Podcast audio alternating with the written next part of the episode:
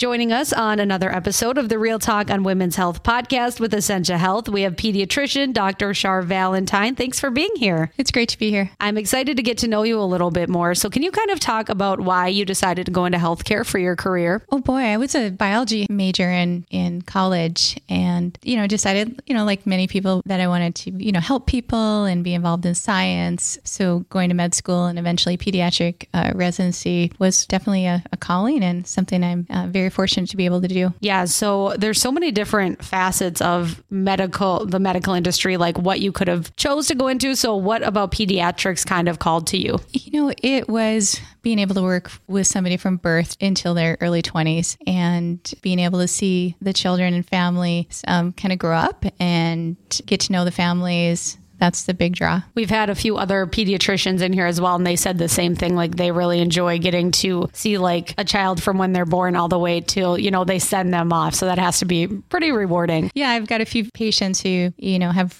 grown and now have their own family and, and take their child to, to see me now. And that's really gratifying. So I guess I am not an expert on this. I don't have kids, but when does a patient transition from one doctor to the next, like pediatric care to adult care? When when does that happen? Typically, um, before they start college. So we, we get them through uh, high school graduation, and then then if they need a college uh, physical, we'll do that. And you know, there there are patients until we actively transition them to an adult provider, and so we spend a lot of time, you know, in the later adolescent years talking about the skills they need to navigate that transition, and we are here to help them um, pick somebody and help to ensure that it's a smooth transition from pediatric to adult care. So, speaking of teenagers, what should parents be aware of that they might not think? Like, in terms of, you know, you have a growing child, so many things happen during that time and whatnot. What are some of the most common things, maybe, that parents ask you that you want to share with other parents about their teenagers? Well, I would say, first and foremost, to, to enjoy them. Many of us feel like I, my kids are 17 and 15, and it's, it's hitting home how they may not be at home for very many more years. So the first thing is, you know, adolescence comes with a lot of push and pull, a lot of peaks and valleys, but to to enjoy your teens the best you can. I, I get a lot of information and input from a therapist, and she has her own podcast, and I listen to that. She's written books, and I, I get a lot of information. Her uh, podcast is Ask Lisa, and it's Dr. Lisa Damour, and she is a, uh, like I said, a writer and a New York Times bestseller, and she's uh, written a book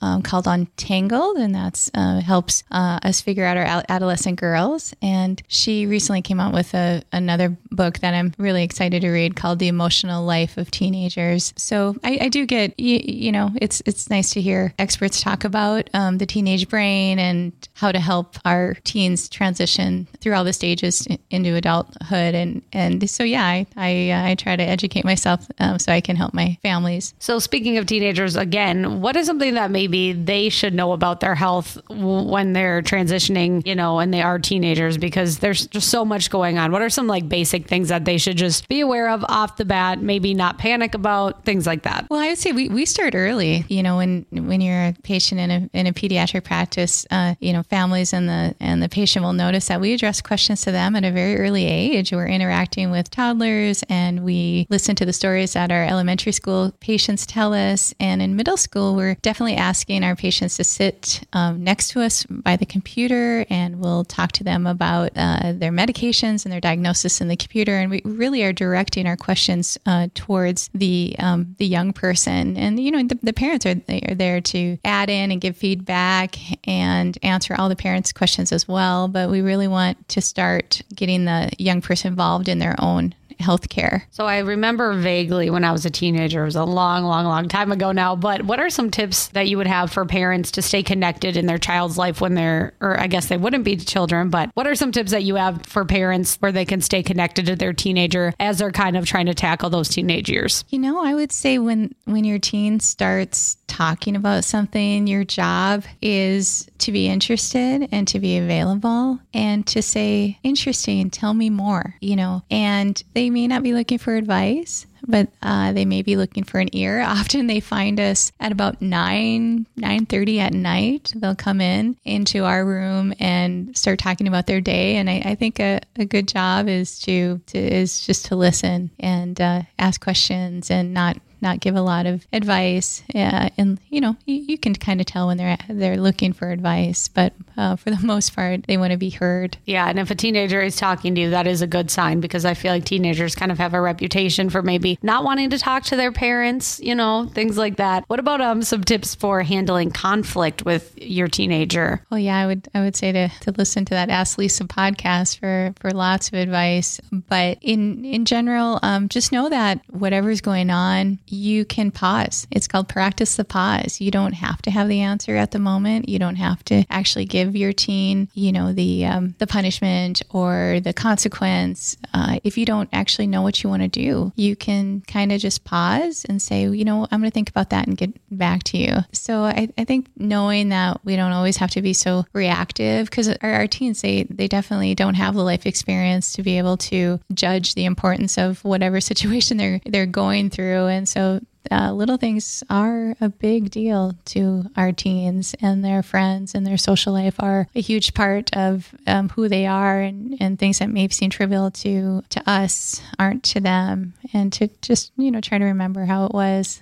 I think is is good advice. Does that have anything to do with like how their brains are working or developing at that time, or is it just you know human nature? Yeah, well, their their frontal cortex isn't fully developed till 25. I I make the joke that insurance companies, car insurance companies, definitely know uh, know that because the the rates to insure our teen drivers are are very high. Their brain isn't isn't fully developed. Their neurons aren't fully pruned in, until their mid 20s again, I'm not a parent, but you know, maybe teenagers are viewed as like some of the most healthy individuals because they're still young and whatnot. So, um, why is it important for teenagers and parents to get their teenagers to keep getting those visits? I mean, you have to get them for school and stuff for the most part, but why why is this important for teenagers to still kind of keep doing that through their teenage years? Yeah, that's a great question. Um, you know, so what do we do at a at a at a teen checkup? Well, we we screen for high risk activities and we screen for mood issues and we check in on somebody's, you know, height and weight, and we look at their vac-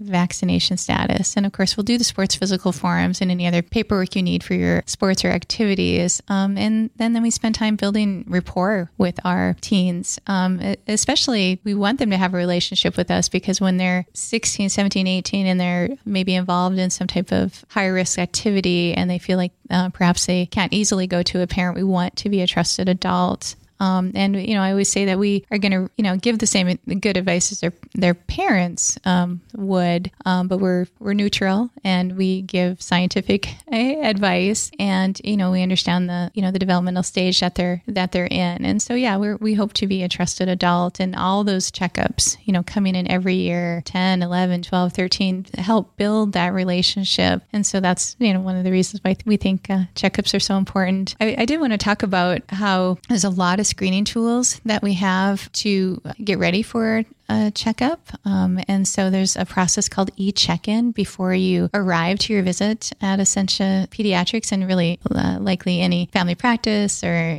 internal medicine. They, they all have questionnaires to fill out before visits. And it's important to, to do those. The teen will have one to fill out, parents have one to fill out. And when you've done that, you're kind of already thinking about the visit. Um, and then we, we have that information so that your check in process goes smoothly so that there's not a lot of wait before you see the medical provider because those questionnaires are filled out. So that's called the check-in. That's that's really important to um, do before a checkup, and of course, bringing in all the forms that you may um, need us uh, to fill out. That also kind of cuts down on the like. I know I get nervous when I'm sitting in a waiting room filling all that out, so that kind of uh, takes that out as well. I want to backtrack a little bit because I mean, what what technically is the age of a teenager? Thirteen, or is that just what it sounds like? Like what what is scientifically a teenager, I guess? Well, I would say closer to um, 11. You know, we call it, you know, kind of your preteen. We certainly start doing things a little bit different at age 11. In, in our clinic, there's something called the Adolescent Health Review. This is a computer based screening tool we use that looks at 30 different risk domains. And the teen will fill it out, and then we'll have a snapshot of are they smoking? Are they drinking? Are they sexually active? Are they truant? Uh, do they have a mood disorder? We, you know, this is a screen. And so you take that information and then we base our questions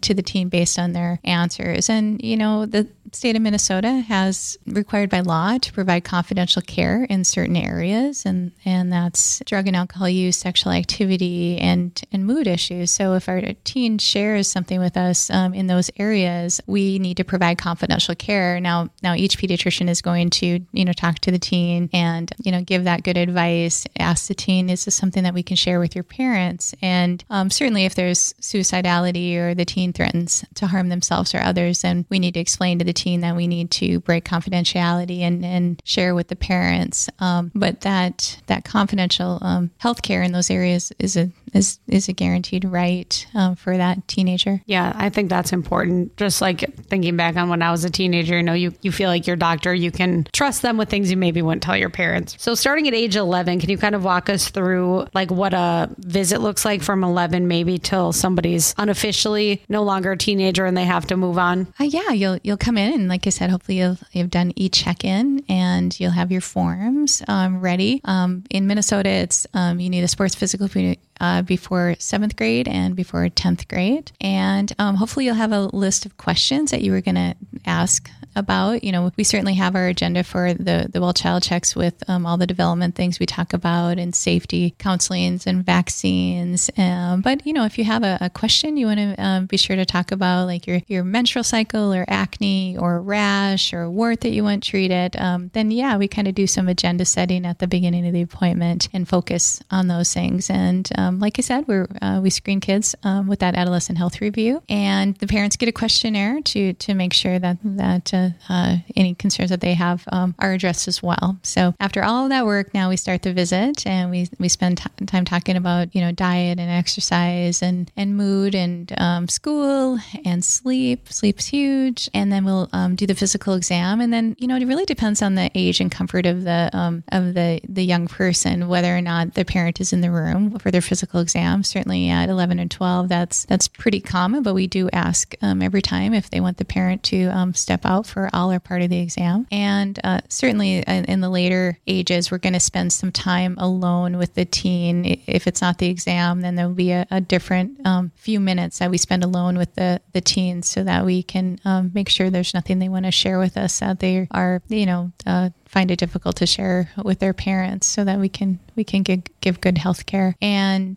uh, after that we uh, have the parents um, back in the room and we wrap up and uh, give vaccines. And and then yeah if there's a another appointment that that needs to be scheduled we sure do that. I want to talk about um, healthcare transition now because there is a point when they age out and they have to go see somebody else. Is that hard for you? It's got both ends right? You know it's hard to see them leave and and you get a little choke choked up sometimes with um, kids that you've helped through some hard things. Most of the time, we, we're transitioning, I, am transitioning them to a colleague that I know that's going to do a great job with them. And I've exchanged uh, information with that adult provider so that it's a warm handoff that a new provider is expecting the patient. So that, that feels really good. I, I tell you, the situation where it hits home the most is transitioning our patients and families with special health care needs. So these are, these are patients who uh, perhaps uh, uh, born with a congenital abnormality that makes uh, their learning different, their speech different. Maybe they're differently have different abilities in their physical activity. You know, maybe they're in a wheelchair, maybe they're on a dozen medications, maybe they have a G tube or a VP shunt or some other really complex medical issue that you've helped them with for many, many years. So it's it's interesting to think we with our most complex patients, we actually start thinking about transition even earlier than we do with a, a typical uh, teen. We just have a lot more work to do because these um, patients and families have probably a half a dozen pediatric specialists that need to switch over to adult care. Um, we need to find um, uh, them an adult physician who understands their medical um, issues and is willing um, to take on a complex patient like that. So there's a lot, a lot of legwork that goes in. And these families, they do not want to leave pediatrics. The vast majority of the time, um, they're very pleased. They Know our nurses. They knew, know our clinical assistants. They know us. Uh, they know several of, the, of, my pediatric partners, and so that's something when when we transition our our uh, families with special health care needs. But it's it's gratifying. It's it's a very scary time that we walk through the families with, and typically we come out on the other side with a su- successful transition. And that's that's the thing. If if you don't uh, want to go to the next adult doctor that you've um, gone to a few times, we can always help you have a transition to somebody else. So this process is called HCT healthcare transition. I guess I didn't even think you know there was such a process behind it, but it looks like there really is based on what you just said. It's interesting to think that uh,